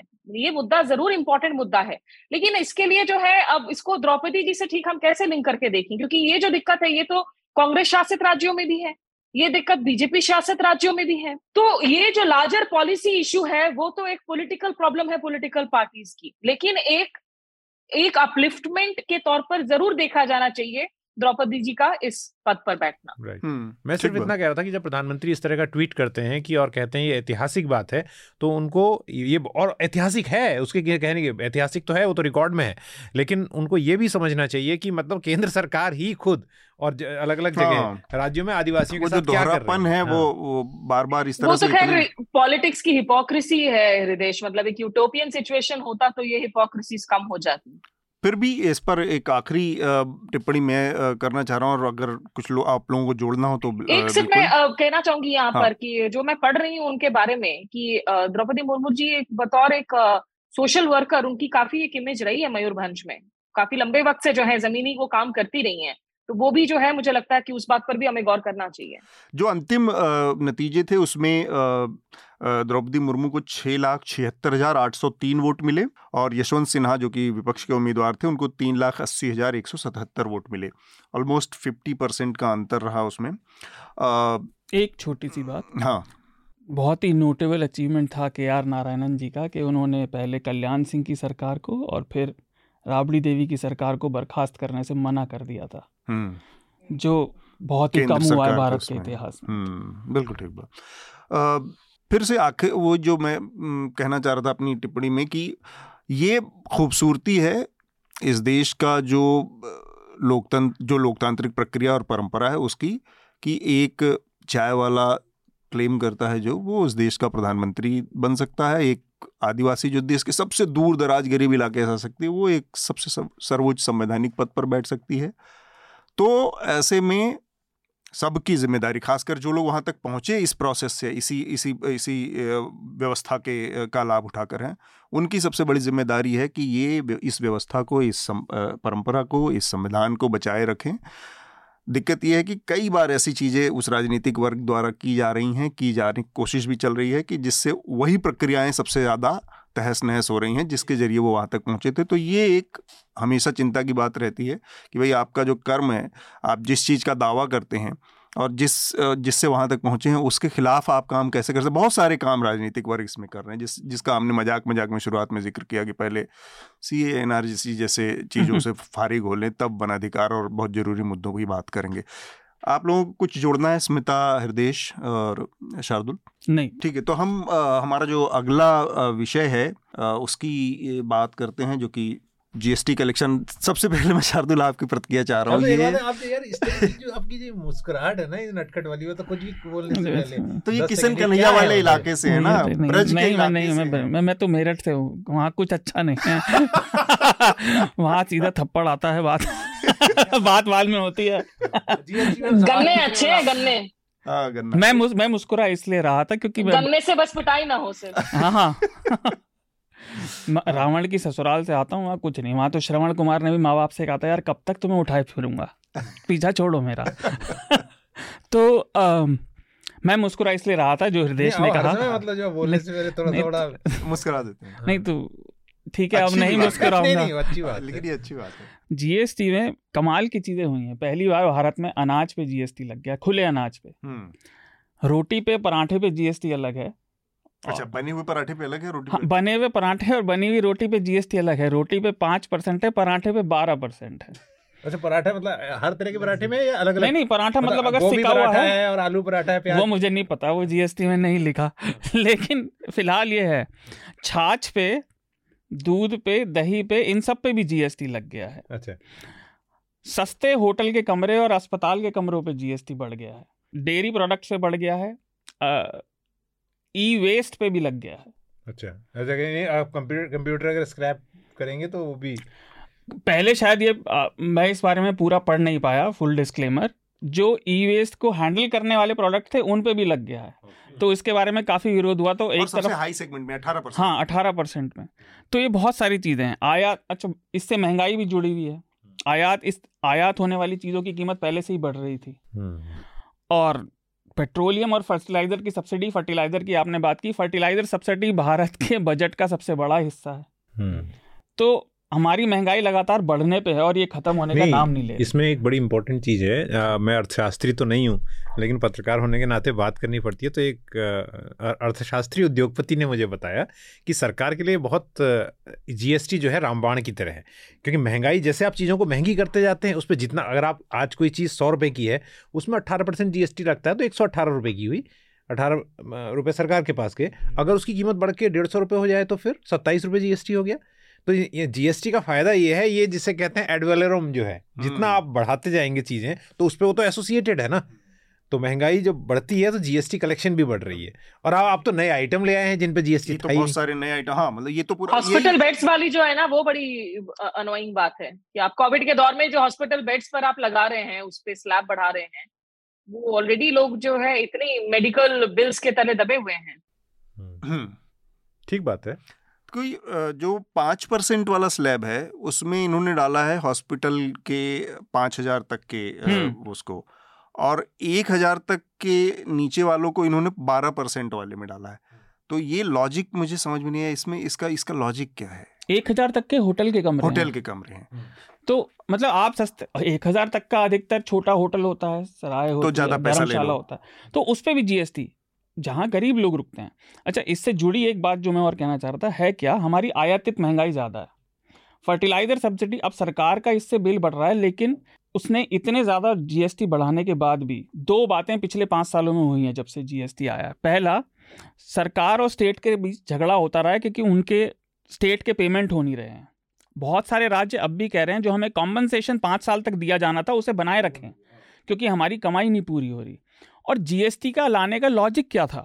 लॉजिक ये था कि टैक्सेशन आसान हो जाएगा, लेकिन फिर से वही बहुत अच्छी नीति का बेकार इम्प्लीमेंटेशन और कॉम्प्लिकेट हो गया। एक बात और है, हाँ, जो जीएसटी की लास्ट मीटिंग हुई है जिसको लेकर सरकार और राज्यों में बातचीत चल रही है ना, सरकार, केंद्र सरकार और राज्यों में, और केंद्र कह रही है कि जीएसटी काउंसिल की में ये सब हुआ है, उसके मिनट्स मैंने जाके चेक किया, उसके मिनट जीएसटी काउंसिल की वेबसाइट में उपलब्ध नहीं है। और हमारे एक मित्र हैं, उन्होंने इस पर आरटीआई लगाई है अभी, और वो क्योंकि और भी बहुत सारा डेटा जो उपलब्ध होना चाहिए नहीं। अगर सरकार, निर्मला सीतारमन जी ने कोई 14 ट्वीट का एक थ्रेड किया है उनके अकाउंट से हुआ है जिसमें उन्होंने हाँ जीएसटी के जाके पढ़ना चाहिए। तो अब आप हमें बताइए ना वेरिफिकेशन के लिए, हम आप जो आपने मीटिंग हुई थी उसके आप मिनट्स हमें दीजिए, पारदर्शिता लाइए। तो ट्रांसपेरेंसी का भी एक मसला है इसमें। आपका जीएसटी में क्या दिक्कत है? आप भी तो काफी शौकीन हैं, मतलब कई आपके खाने पीने की तो मैं वही देख रहा था, खाने पीने की शौकीन में मैंने सुना कि आइसक्रीम आप घर में जमाते हैं, आप चलते हैं दही, बटर मिल्क और लस्सी। अच्छा, 5%। हाँ, छाछ पे, छाछ, बट वही छाछ, paneer, organic food, puffed rice, लाई, मतलब आप सोचिए लाई जिसको कहा जाता है लाई भुजा खाने की, ये जो पफ्ड राइस है, मुरमुरे, इसी को लेकर गरीब आदमी लाई ठेले पर खरीद के खा रहा है, उसको 5 रुपए ने नाराजगी जताई है क्योंकि मुड़ी चॉप बंगाल का फेवरेट अड्डा सेशन होता है, शाम में संगीत होता है और लोग मूढ़ी चॉप खाते हैं, बहुत साधारण से लोगों का वो फेवरेट खाना है। और पूरा ईस्ट यूपी, बिहार, बंगाल चले जाइए, लोग पफ्ड राइस, यही लाई या मूढ़ी खाते रहते हैं शाम का। मतलब मुझे तो लगता है कि एक टाइम के लोगों के खाने का हिसाब किताब उसमें लगा हुआ है। तो उसको भी सरकार ने ज्वार पे भी लग गया, ज्वार पे, ओट ना। हाँ, और एक चीज़ जो मुझे बार बार वो कर रही थी कि जब सरकार का बयान आया था जो 21-22 का जीएसटी कलेक्शन की बात आई तो बहुत शान से ऐलान किया गया था कि जीएसटी ट्रैक पे आ गया है अर्थव्यवस्था, और ये जो शुरुआती उठापटक थी और कॉम्प्लिकेशन लग रहा था, लोगों को बहुत जटिलताएं समझ आ रही थी, वो सब दूर हो गया है। सबसे हाईएस्ट टैक्स कलेक्शन था, लगभग 1.5 लाख करोड़ रुपए, 1,42,000 करोड़ रुपए के आसपास, जो कि आने के बाद से जीएसटी रेजीम आने के बाद से हाईएस्ट था। उसके बाद फिर नए चीज़ों को शामिल करना, और ख़ासकर इस तरह की चीज़ों को जो रोज़मर्रा के खान पान की चीज़ें और बहुत बहुत ही निचले तबके के गरीब आदमी सबसे जुड़ी हुई हैं। तो मुझे एक चीज़ समझ में क्या इसका इस तरह की चीज़ें, क्योंकि सरकार एक जगह थोड़ा सा कहीं ढील देती है कि उसने ऐलान कर दिया कि पेट्रोलियम से वो थोड़ा सा टैक्सेस कम कर दिया तो 5 रुपये लीटर कम हो गया 10 रुपये, तो उसका करीब एक बड़ा हिस्सा टैक्स रेवेन्यू के रूप में जो आ रहा था, जो सरकार इकट्ठा कर रही थी, उसमें कमी आई। तो नई चीज़ों को जोड़ के जीएसटी में ये मतलब अल्टीमेटली फ़ायदा हो किसको रहा है, और लोगों को फ़ायदा नहीं हो रहा है, तो फिर फ़ायदा क्या है इसका? इसका सबसे बड़ा फ़ायदा ये है कि, और ये मैं बहुत सीरियसली इस बात को कह रहा हूँ, अगेन रिसर्च और लोगों से बात करके, इसका फ़ायदा ये है कि सरकार को अपनी सामाजिक सुरक्षा की जो योजनाएँ हैं, जैसे स्मिता ने भी कहा कि मतलब सबसे बड़ा तो पाखंड यही है कि आप हॉस्पिटल के बेड्स पर, दवाइयों पर, मतलब हॉस्पिटल सर्विसेज पे आप जीएसटी लगा रहे हैं, लेकिन सरकार की जो सामाजिक सुरक्षा की योजनाएं हैं या जो देते हैं, जैसे उन्होंने यूपी चुनाव से पहले बहुत बड़ा रोल रहा जो राहत दी, तो उनके लिए फंड जनरेट करने से जीएसटी से बहुत उनको फ़ायदा हो रहा है। सो इसमें जो जो जो महंगाई, मैंने अगेन फिर मैं कह रहा हूँ, महंगाई बढ़ने के साथ जीएसटी कलेक्शन का ऊपर बढ़ना, ये सरकार को बहुत बड़ा एक फ़ायदा दे रहा हूँ। तो पहला फ़ायदा ये है, ठीक है। बाकी तो फिर ये एक तरह के हमको एक मतलब इकोनॉमी को एक तरह के एक ऐसे विशियस साइकिल में घुसा रहा है कि जहाँ पर महंगाई ही अल्टीमेटली उसका जरिया बन जाएगी, और किसी तरह से ये जुड़ा हुआ है आपका जो अगला मुद्दा है बातचीत का, जो रुपए की कीमत जो आप चाहते हैं कि बात करें गिरने का, क्योंकि हमारा जो करंट अकाउंट डेफिसिट जो है, इकोनॉमी वैसी ही रही है, वो और ख़राब हो रहा है क्योंकि रुपया कमज़ोर हो रहा है डॉलर के मुकाबले। हालांकि बहुत सारे लोग हमें बता रहे हैं कि रुपया दूसरी करेंसियों के मुकाबले मजबूत हो रहा है, लेकिन उन करेंसी में व्यापार थोड़ी होता है, व्यापार तो डॉलर नहीं, उस पर इनफैक्ट डॉलर वाले दो चीजें हैं। एक तो जो जीएसटी पर एक छोटा सा मैं कहना चाहूंगी कि अभी मैंने हाल ही में जो है ना, जो तमिलनाडु के वित्त मंत्री हैं डॉक्टर त्यागराजन, पीटीआर के नाम से जो हम जानते हैं, उनका मैंने इंटरव्यू किया था। आपके दर्शक अगर इंडिया हेड पर देखना चाहें वो देख सकते हैं, क्योंकि उसमें उन्होंने काफी बातें की थी जीएसटी को लेकर कि दिक्कतें क्या आ रही हैं, संघीय ढांचे को लेकर आखिर क्या दिक्कत चल रही है। उन्होंने कहा कि भरोसा तो है एक इनबिल्ट, लेकिन जो एक सोल्यूशन का तौर पर उन्होंने दिया था कि जरूरी है कि जीएसटी में ज्यादा से ज्यादा जो है मंत्री समूह बने। मंत्री समूह जो है इस वक्त कम बनाए जा रहे हैं, उनकी कॉम्पोजिशन, और ये होता है आमतौर पर कि ये मंत्री लोग पहुंचते हैं मीटिंग के लिए, उसके कुछ 3 या 2 या 3 दिन पहले उनको ड्राफ्ट दी जाती हैं जो बाबू तैयार करके भेजते हैं, जिसमें लंबे लंबे पन्नों तक वो मेन पॉइंट्स जो है वो गुम हो जाते हैं, लॉस्ट इन ट्रांसलेशन की तरह लॉस्ट इन कॉपीज हो जाती हैं। क्योंकि अब ऑनलाइन गेमिंग, बेटिंग, इन सब मुद्दों को लेकर एक मंत्री समूह ने उस पर भी अपना एक सबमिट किया है, और अगली मीटिंग इनफैक्ट पीटीआर की ही कॉन्स्टिट्युएंसी मदुराई में होने की बात है जीएसटी काउंसिल की। दूसरा डॉलर वाले पर मैंने, सॉरी मैं प्लग इन नहीं करना चाह रही हूँ, लेकिन मुझे रेफरेंस याद आ रहा है, अभी हृदेश ने जिस बात का जिक्र किया, मैंने एक बार काफी लंबी बातचीत की डॉक्टर डी सुब्बाराव के साथ। प्लगइन वाली बात नहीं है, उसके लिंक देने चाहिए हमको, हम देखेंगे और दर्शक को फायदा हो। डॉक्टर डी सुब्बाराव के साथ में हमारी एक लेट्स टॉक पॉलिसी सीरीज है Kautilya school of public policy में, वहां मैंने उनके साथ लगभग घंटे भर की लंबी बातचीत की है। वो अवेलेबल है वहाँ यूट्यूब स्टेशन, फेसबुक पर कौटिल्य स्कूल के, ये लिंक्स मैं दे दूंगी आपके यहाँ पे लिंक पे भी।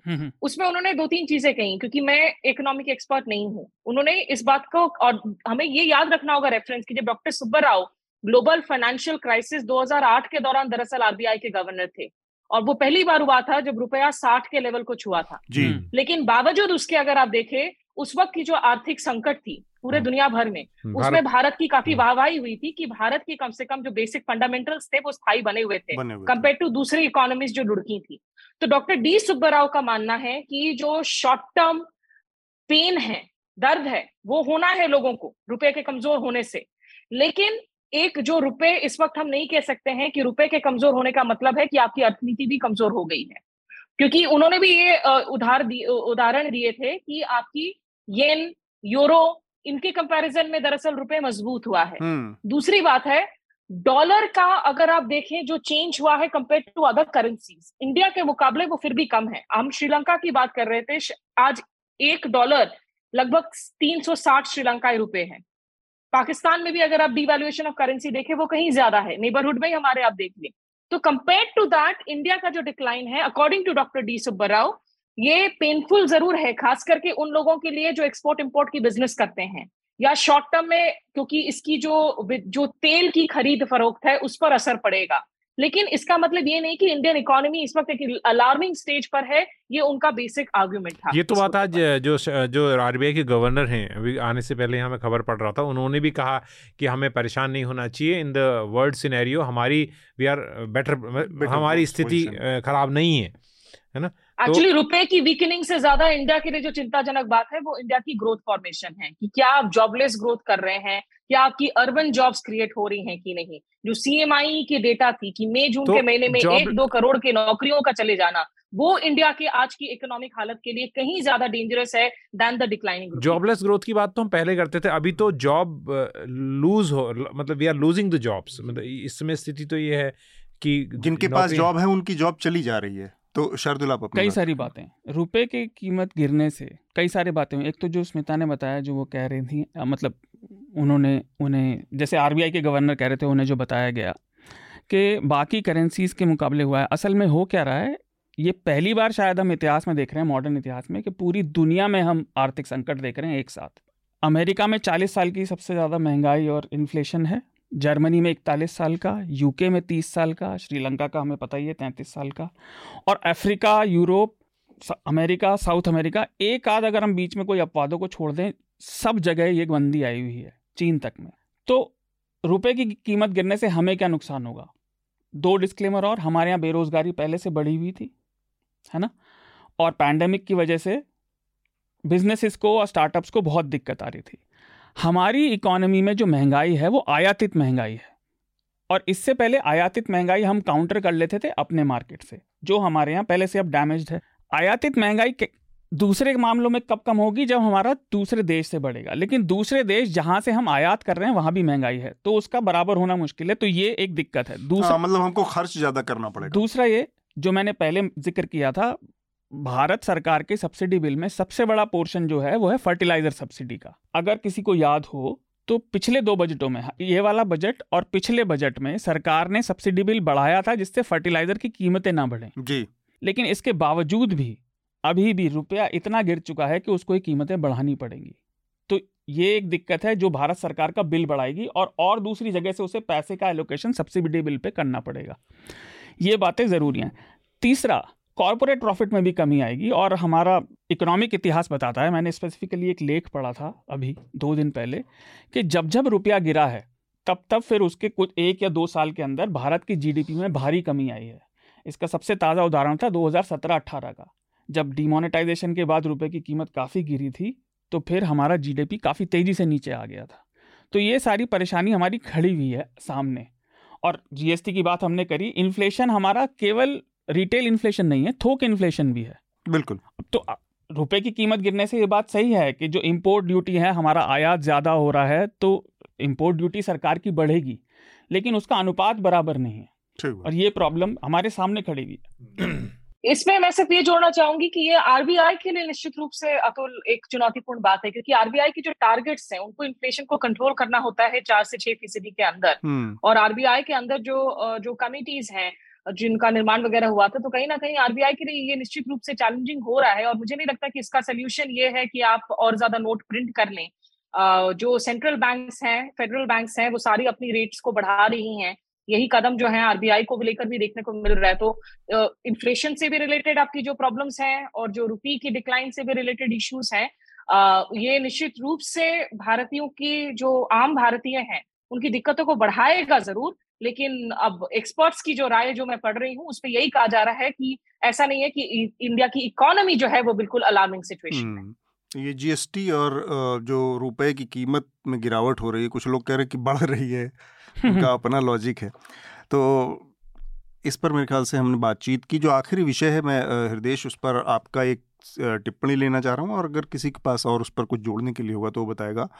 अरावली के ऊपर, जो दिल्ली के इर्द गिर्द जो अरावली की पहाड़ियाँ हैं और बहुत दूर तक जाती हैं, राजस्थान, हरियाणा और उसके पूरे इलाके में फैली हुई हैं, सुप्रीम कोर्ट ने वहाँ पर किसी भी तरह की औद्योगिक कार्रवाई के ऊपर पूरी तरह से ब्लैंकेट बैन कर रखा है। वहाँ पर खनन जैसी चीज़ें प्रतिबंधित है पूरी तरह से। फिर भी सबको पता है कि वहाँ कुछ न कुछ अवैध तरीके से हमेशा चलता रहता है, और वो अपने विकृत रूप में हमारे सामने आया जब एक क्लास 1 ऑफिसर को, डीएसपी रैंक के अधिकारी के ऊपर, एक अवैध खनन के करने वाले ट्रक ने उनके ऊपर अपना ट्रक चढ़ा दिया और उनकी मौत हो गई, उनका रिटायरमेंट अगले 2 महीने बाद होना था।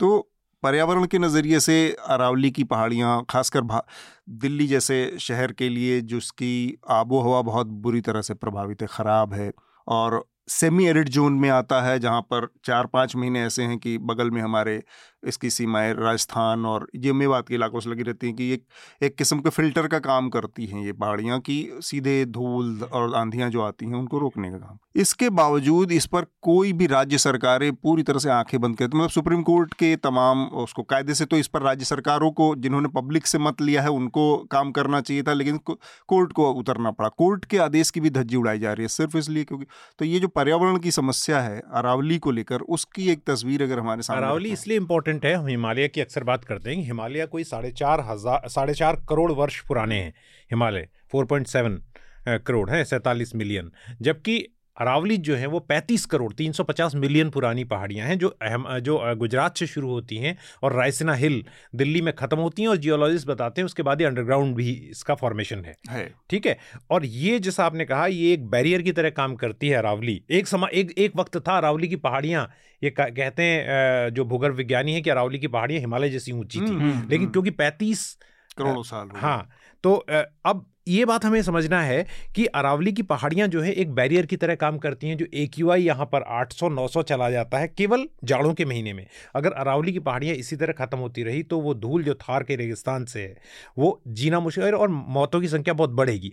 लेकिन अभी मैं खनन के इलाकों से ही लौटा हूँ कल, ठीक है, खनन के इलाकों में एक रिपोर्टर को जिसके पास कोई गार्ड नहीं होता है बचने का, उसको बहुत समझदारी से ऑपरेट करना पड़ता है क्योंकि वहाँ जो है कोई हाँ, क्योंकि ये माइनिंग माफिया जो है वो बहुत देर नहीं लगाते हैं, बहुत। तो अब ये घटना पहली नहीं है। मेरी रिपोर्टिंग के दौरान मैंने 2019 में एक स्टोरी की थी जिसमें कोर्ट ने कहा था कि क्या हनुमान जी उठा ले गए, मतलब ये अरावली की पहाड़ियाँ रातों रात गई जा कहाँ रही हैं। तो उस वक्त जिस इलाके में गया था तो वहाँ मैंने पुलिस स्टेशन के आगे एक स्टैचू देखा था, एक पुलिस स्टेशन के आगे, तो मैंने उनसे पूछा, उसके नीचे लिखा हुआ था पूरा, तो वो पुलिस का जो सिपाही था वो इसलिए क्योंकि वो एक माइनिंग ट्रक का पीछा कर रहा था और उस ट्रक वालों ने ट्रक को घुमा के उसी के ऊपर चढ़ा दिया। और ये अभी भी जाके आप ये जो इलाका है अरावली का यहाँ पर आगे वो आप देख सकते हैं वो है। तो इस तरह की घटनाएं मुझे एज ए रिपोर्टर कवर करने के दौरान आश्चर्य नहीं होता है। ये बहुत ही जैसे कहते हैं ना, it's flying on your face. ये इतना दिल्ली से अगर कितना दूर है नूह, यहाँ से 100 किलोमीटर भी नहीं है, अगर वहाँ पर ये हो रहा है तो आप सोचो मध्य प्रदेश के कटनी के इलाके में क्या होता होगा। राजस्थान के जो इलाके हैं, ब्यावर का इलाका है, चाहे सिरोही का इलाका है, वहाँ क्या होता है। तो ये, और इसमें क्रॉस पार्टी कनेक्शन, इसमें सारी पार्टियों के लोग हैं। It is happening because strong political and bureaucrat nexus works, सबको कट जाता है। अभी रिपोर्ट्स तैयार किए जाते हैं, अपने लोग बिठाते हैं, वो रिपोर्ट बताते हैं कितने, इससे हेल्थ हैजर्ड तो है ही है, जो लोग इसमें काम करते हैं वो तो मर ही रहे, लेकिन पानी का लेवल ख़त्म हो रहा है। मतलब वी आर बिल्डिंग ए दिखने वाला एक चमकते हुए, हम ऐसे मिलेनियम सिटी बना रहे हैं, गुड़गांव को कहा जाता है, जहाँ कुछ वक्त बाद अभी एक रिपोर्ट आई है जिसने कहा है कि जो जहाज़ों की लैंडिंग है जो एयरपोर्ट के एरिया में, वो उस पर ध्यान देना चाहिए क्योंकि वहाँ पानी का लेवल इतना गिर गया है कि इट कैन केव इन, ये धंस सकती है ज़मीन कभी भी। तो ये सारी चुनौतियाँ इसके साथ। शार्दुल, आप बस एक छोटी सी बात, हर बार जब भी इस तरह की बात होती है पर्यावरण की तो मैं आमतौर पर पर्यावरण वाली बात कहता हूँ, लेकिन आज की बात जुड़ी हुई है पुलिस रिफॉर्म से। जब तक हम पुलिस और अपने सिस्टम्स को राजनीतिज्ञों से इंडिपेंडेंट नहीं करेंगे, तो राजनीति का ये नेचर है कि वो हर चीज़ को अपने फ़ायदे के लिए इस्तेमाल करते हैं। ये रिफॉर्म अगर नहीं होंगे तो हम इस प्रोवर्बियल बारूद के ढेर पर बैठे रहेंगे और ये किसी भी दिन ढह जाएगा। तो हम आज की चर्चा में रिकमेंडेशन की प्रक्रिया शुरू करें, उससे पहले दो हमारे सब्सक्राइबर्स के लेटर हैं, मैं उनको पढ़ना चाह रहा हूँ। एक तो शैलेंद्र हैं, इनका एक पत्र है। I have been a long-time listener of NL Churcha podcast and would like to thank you for the conducting discussion on various topics. However, the last episode on Udaipur egged me and so I am writing this sort of feedback. तो पिछले बार की चर्चा पर मेरे ख्याल से 2 प्रतिक्रियाएं एक जैसी ही आई हैं और अच्छा ये पिछले अच्छा उदयपुर की, हाँ ठीक बात, उदयपुर की जो दुर्घटना हुई थी जिसमें एक टेलर की गला काट कर हत्या कर दी गई थी। तो शैलेंद्र लिख रहे हैं कि often in the discussion I have notice that the host and sometime other panelists justify act of violence attributed to the state of minorities in India. I think one sound refrained from taking sides, especially while mediating a discussion. Also, sometimes I feel the panel is skewed to a particular set of ideology and belief system. Although personally it is fun to listen, but all that is said remain uncontested. The nature of discussion should be dialectic and not unidirectional. One doesn't have to agree with others side. Agree. तो शैलेंद्र की बात से इस मामले में मैं सहमत हूँ कि शार्दुल ये जो बात कही गई है शार्दुल के लिए कही गई कि नहीं ये सबके लिए कही गई है कि आप आपस में एक दूसरे से एक तो सहमत होने की जो बात है कि जरूरी नहीं है, और तभी आज ये कह रहे हैं कि मैं कॉन्ट्रेरियन तो मैं लग रहा लेटर पढ़ लिया था शार्दुल ने, नहीं पढ़ा। लेकिन एक चीज़ बस मैं इसमें जोड़ना चाह रहा हूँ शैलेंद्र कि जो भी घटना हुई उसमें मेरे ख्याल से सारे लोगों ने, जो घटना थी उदयपुर की उसमें दो मत होने का सवाल ही नहीं था, क्योंकि वो ऐसी घटना थी और सारे लोगों ने बहुत स्ट्रांगली उसको, उसकी मुजम्मत की थी, उसकी निंदा की थी। किसी भी मतलब एक डेमोक्रेटिक सोसाइटी होने के नाते, एक डाइवर्सिफाइड समाज के रूप में भी, लोकतांत्रिक देश के रूप में हम लोग उसी प्रोग्राम में मैंने कहा था कि जो नूपुर शर्मा है इनके बोलने के अधिकार को डिफेंड किया जाना बहुत स्ट्रांगली। बिल्कुल हाँ। और शार्दुल ने भी, मुझे याद है उन्होंने कहा था कि ये गिरफ्तारी तो नहीं होनी चाहिए, कम से कम केवल बोलने के लिए जो उन्होंने कहा है उसके लिए। उनके विचारों से आप असहमत हो सकते हैं, उस पर अपनी राय रख सकते हैं, लेकिन गिरफ्तारी और स्टेट का जो कर्सिव एक्शन है उसको अप्लाई नहीं करना चाहिए। तो ये एक चीज़ थी। लेकिन हाँ, पॉलिटिकल व्यूज़ जो हैं उस पर डाइवर्स ओपिनियन होना चाहिए।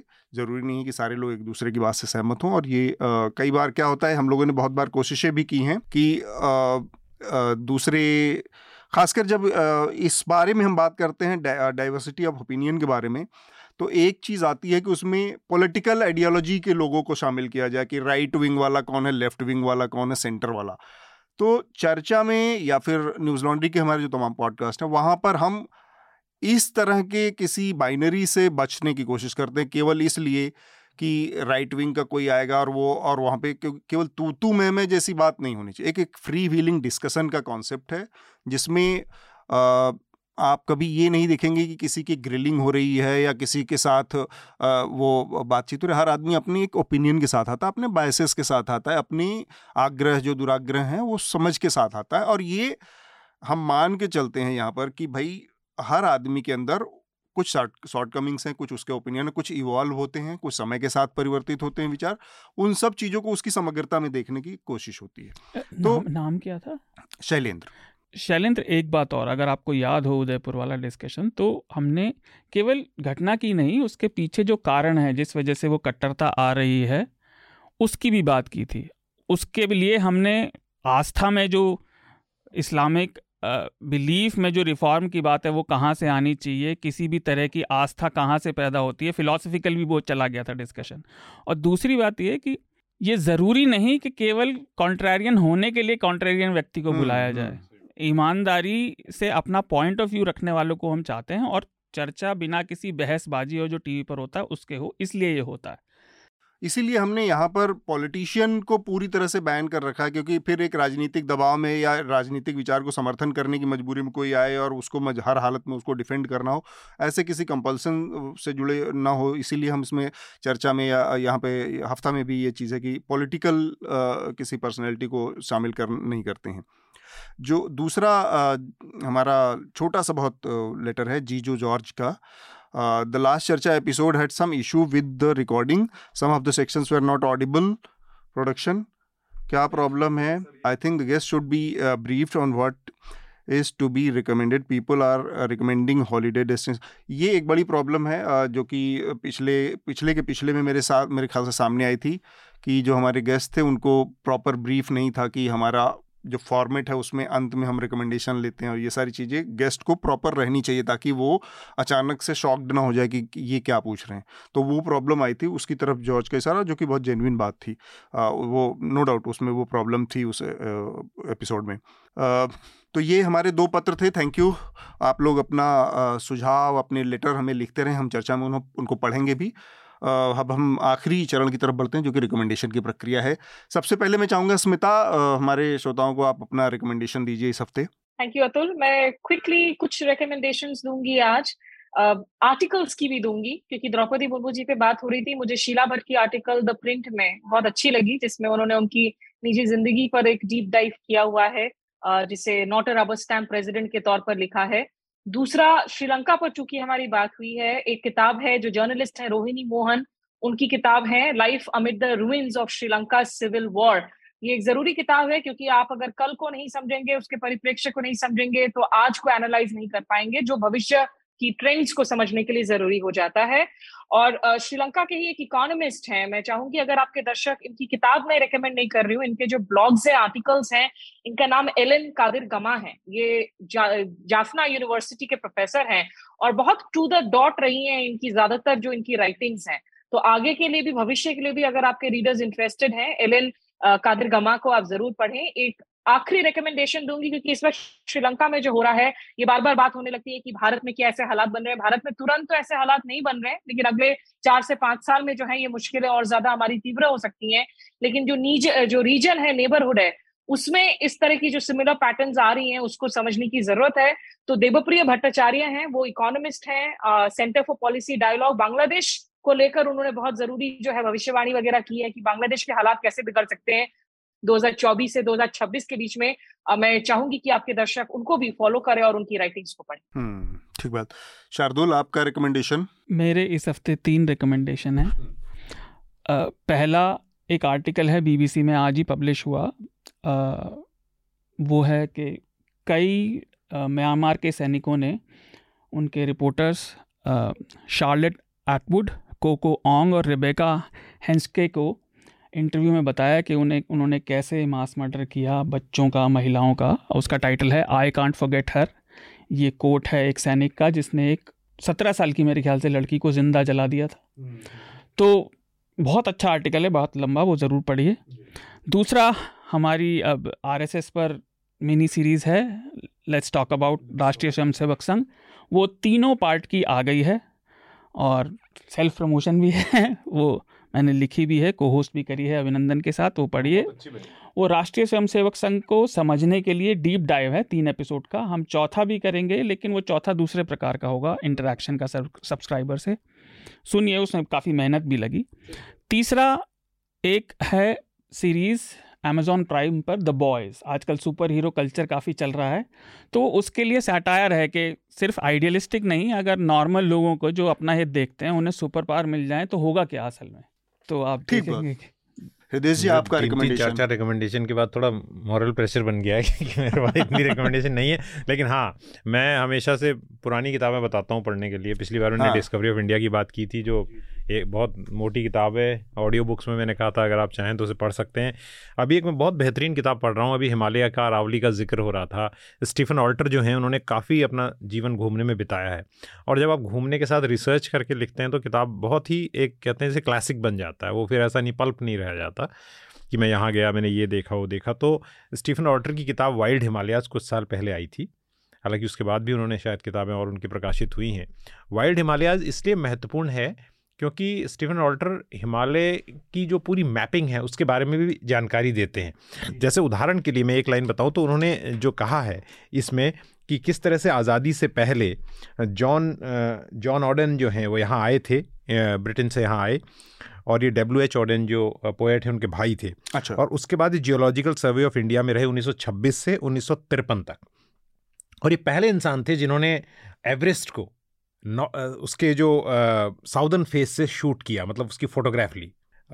ये तो कभी किसी और कार्यक्रम में बात करेंगे। मुझे ऐसी बहुत सी कहानियाँ मालूम है कि कैसे नंदा देवी को और कैसे एवरेस्ट पे चढ़ने की जो पूरी जंग चली है बड़े देशों के बीच में कि इस चोटी को फतह करना है। लेकिन इन किताबों को पढ़ के एक बात पता चलती है, जैसे वाइल्ड हिमालयाज़ की मैं जिक्र कर रहा हूँ, इसके अलावा बिल एटकिन की फुटलूज इन हिमालय है, इन लोगों ने इस बात को महत्व दिया कि हिमालय के शिखर पर पहुँचना महत्वपूर्ण नहीं है, असली ज़िंदगी कम हाइट पर है, और वहाँ आप हिमालय को जीते हो, वहाँ सोशियोलॉजी होती है, वहाँ लाइफ होती है। ऊपर चढ़ने की जो जंग है वो किसी और कार्यक्रम में बताऊंगा, वो कितना इंसान के भीतर की कड़वाहट बाहर लाती है, वो कंपटीशन। तो उस लिहाज से मुझे लगता है, मैंने अभी आधी पढ़ी है किताब, कल ही शुरू की थी, लेकिन ये बहुत अच्छी किताब है, स्टीफन ऑल्टर की वाइड हिमालय। ठीक है, मेरे दो रिकमेंडेशन दोनों न्यूज़ लॉन्ड्री के हैं। एक तो जर्नलिज़म के ऊपर है, जिसका जिक्र बीच में एक जगह शार्दुल ने किया था। छत्तीसगढ़ में पत्रकारिता के हालात पर हमारे रिपोर्टर आयुष ने बातचीत की है, वहाँ के एक जर्नलिस्ट हैं कमल शुक्ला, उनसे उनका इंटरव्यू है। तो और मेरा दूसरा रिकमेंडेशन है, हमारी एक और रिपोर्टर हैं शिवांगी, जो कि जिन्होंने एक रिपोर्ट की है एक ट्रांसजेंडर की ज़िंदगी के ऊपर, कैसे वो पहले कूड़ा बीनती थी और उसके बाद अपने को उन्होंने पढ़ाई लिखाई की और तैयार किया और फिर वो अमेज़ॉन में एक एग्जीक्यूटिव के तौर पर काम करने लगी। ये वीडियो रिपोर्ट है, दोनों वीडियो रिपोर्ट्स हैं। तो कमल शुक्ला की तो का इंटरव्यू है वीडियो, और ये वीडियो रिपोर्ट है। ये दोनों मेरे रिकमेंडेशन है इस हफ्ते। बहुत शुक्रिया आप सबके अपने रिकमेंडेशन के लिए। चर्चा का ये अंक हम यहीं पर समाप्त करेंगे। स्मिता, हृदेश और शार्दुल, बहुत बहुत शुक्रिया आप लोगों का। धन्यवाद, बहुत बहुत शुक्रिया, थैंक यू। न्यूज लॉन्ड्री के सभी पॉडकास्ट टिचर, आईट्यूज और दूसरे पॉडकास्ट प्लेटफॉर्म पे उपलब्ध हैं। खबरों को विज्ञापन के दबाव से आजाद रखें, न्यूज लॉन्ड्री को सब्सक्राइब करें।